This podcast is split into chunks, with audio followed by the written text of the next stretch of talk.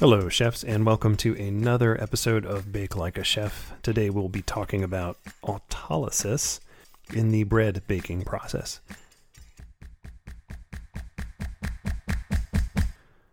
Hey, chefs, this is Chef Matt. You can call me Chef. You can call me Matt. You can call me Chef Matt. I will respond to each of those proudly. And today we're going to talk about autolysis um, and how you are already using it in your bread baking process. Uh, but I wanted to go through the details of it because if, if you better understand how this is happening, you can leverage it to your advantage as you construct better formulas or diagnose challenges that you're seeing in your bread, whether it's uh, crumb, flavor, um, or color. This will be another tool you'll have in your tool set to support you. So, what we will go over is, uh, you know, what is autolysis. Um, we'll talk a little bit about uh, gluten development, what yeasts do in the process, uh, go over a basic baking process for bread or a mixing process for bread. And then we'll tie it all together.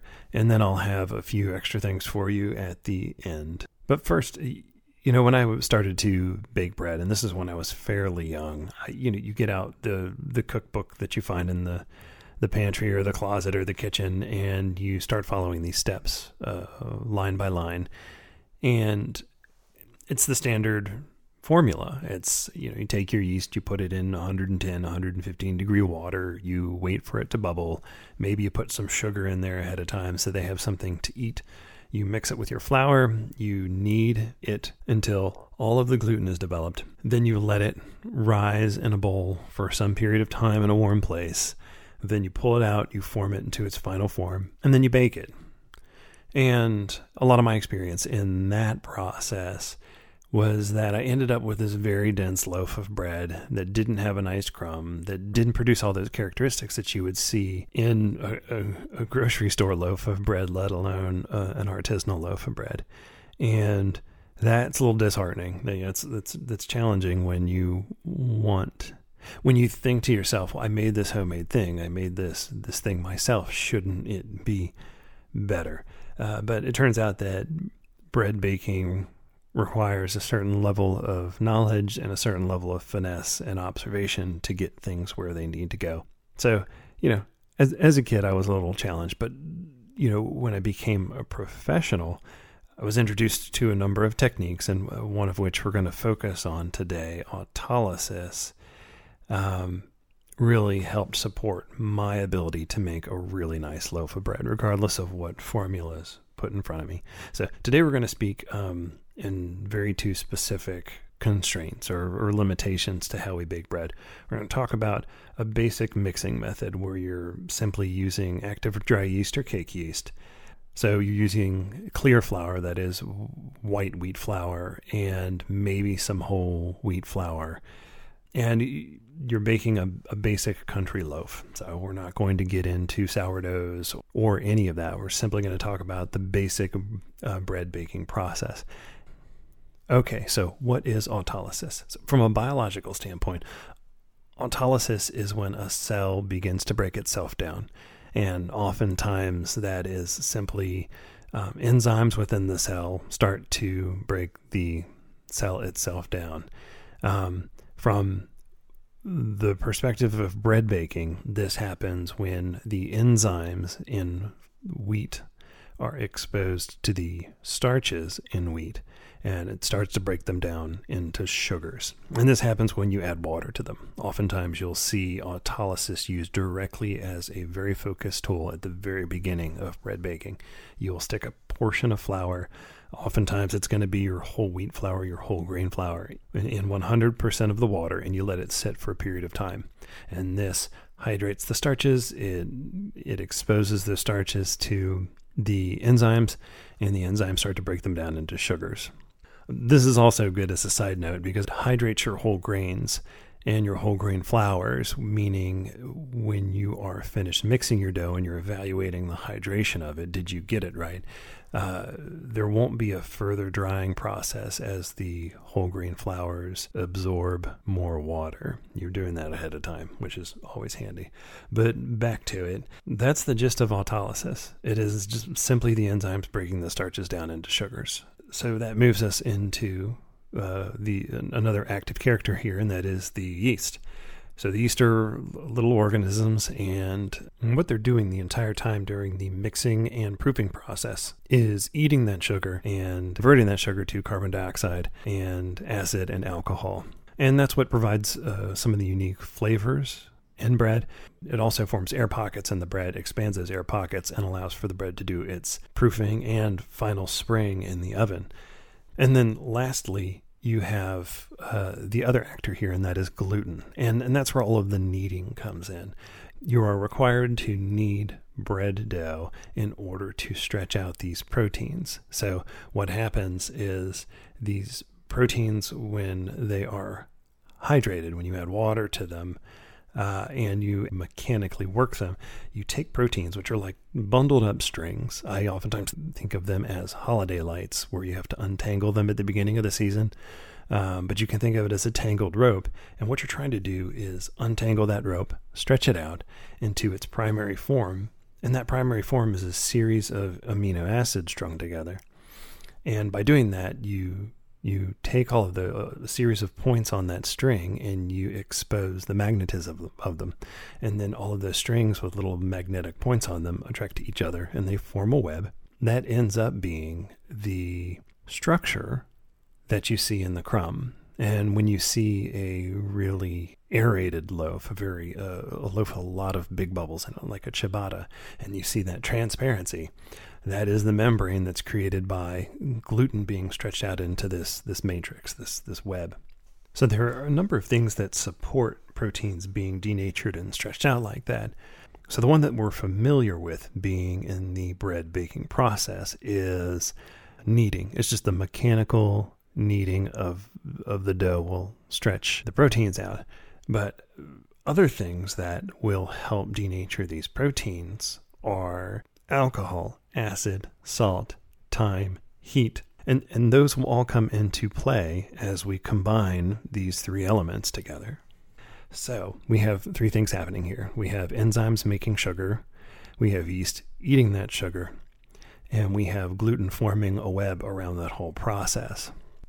So this is where the magic happens. You have this web that is wrapped around these yeast with a food supply, and they're creating carbon dioxide. And these proteins are working to be stretched out by some of the products the yeast are creating. But most importantly, they're connecting to each other, and this carbon dioxide is inflating them, almost like if you tied a bunch of rubber bands around an empty balloon and then started to inflate that balloon those rubber bands would stretch out. And so it is helping to stretch out and, and lengthen and extend those proteins for you simply by creating carbon dioxide and inflating those spaces. And all of this is happening during uh, the, the entire process, but you can use it to your advantage in the early stages. So you can use it to your advantage in the, the early phases to eliminate a lot of need for mechanical kneading. And you'll do this in many ways by not working the dough too much. So let's go through a basic bread process. You hydrate your yeast, you add it to your flour, you mix it in your mixer or by hand until it forms a cohesive mass in the bowl. Uh, and in the industry, that's called take up. And then you add your salt and you mix that until it removes everything from the sides of the bowl. And that's typically called cleanup. And at this point, you may knead it more or less. You can knead it on a bench, you can knead it in the mixer, but you can do it a little bit. But you pull it out, you'll form it into a loose form. You'll stick it in a container for a bulk rise, and these bulk rises can be an hour or two in a warm location. And that's the time when the yeast is really starting to stretch out the protein for you by creating that carbon dioxide. And you can support it by not working the dough too much in this this space. But what will happen is you'll typically let it work for about half the time and then you'll go and you'll degas it. So in some cases you'll press it down with your fingers. Sometimes if it's enough you'll punch it down with your hands. You may flip it over, you may stretch it and fold it in half and stick it back in the container, but it's all simply to just gently help stretch out those proteins.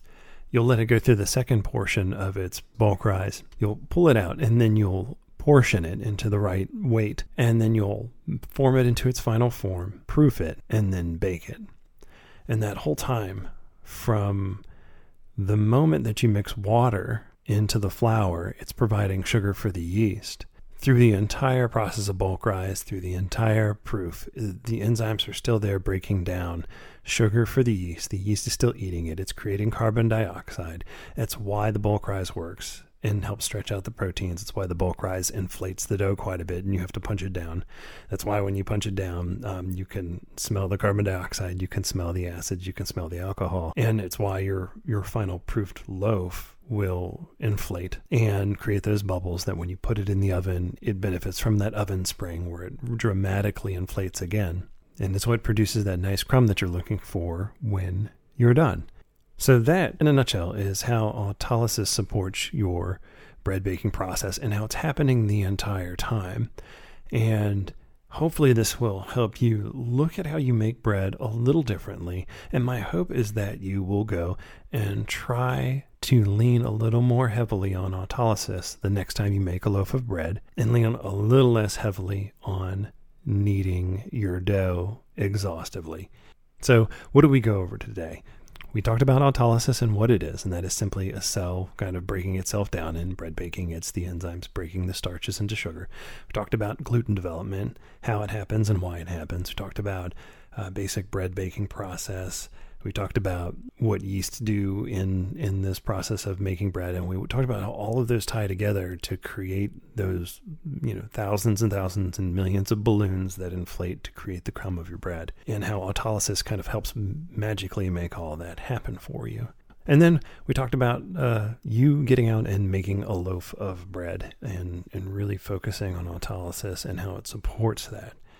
And if you do go out and bake that loaf of bread, make sure to reach out to us on Facebook, on the website, or on Instagram. And you can post on Facebook at We Bake Like Chefs. We are on Instagram at Bake Like a Chef.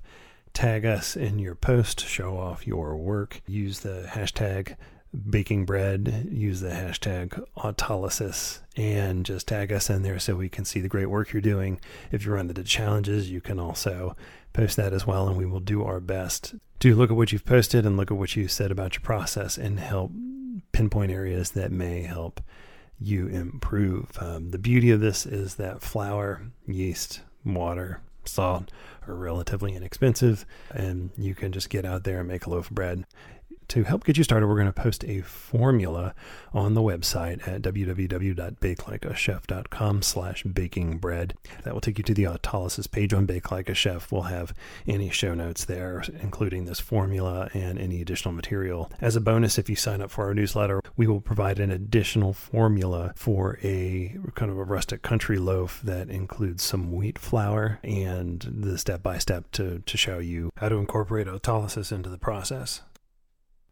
And so, if you are enjoying this content, if it is helping you, if you want to learn more as we produce content to support you in growing your skills as you grow as a professional pastry chef, please subscribe to the podcast wherever you listen. Uh, we should be everywhere, and we will catch you later. Thank you very much.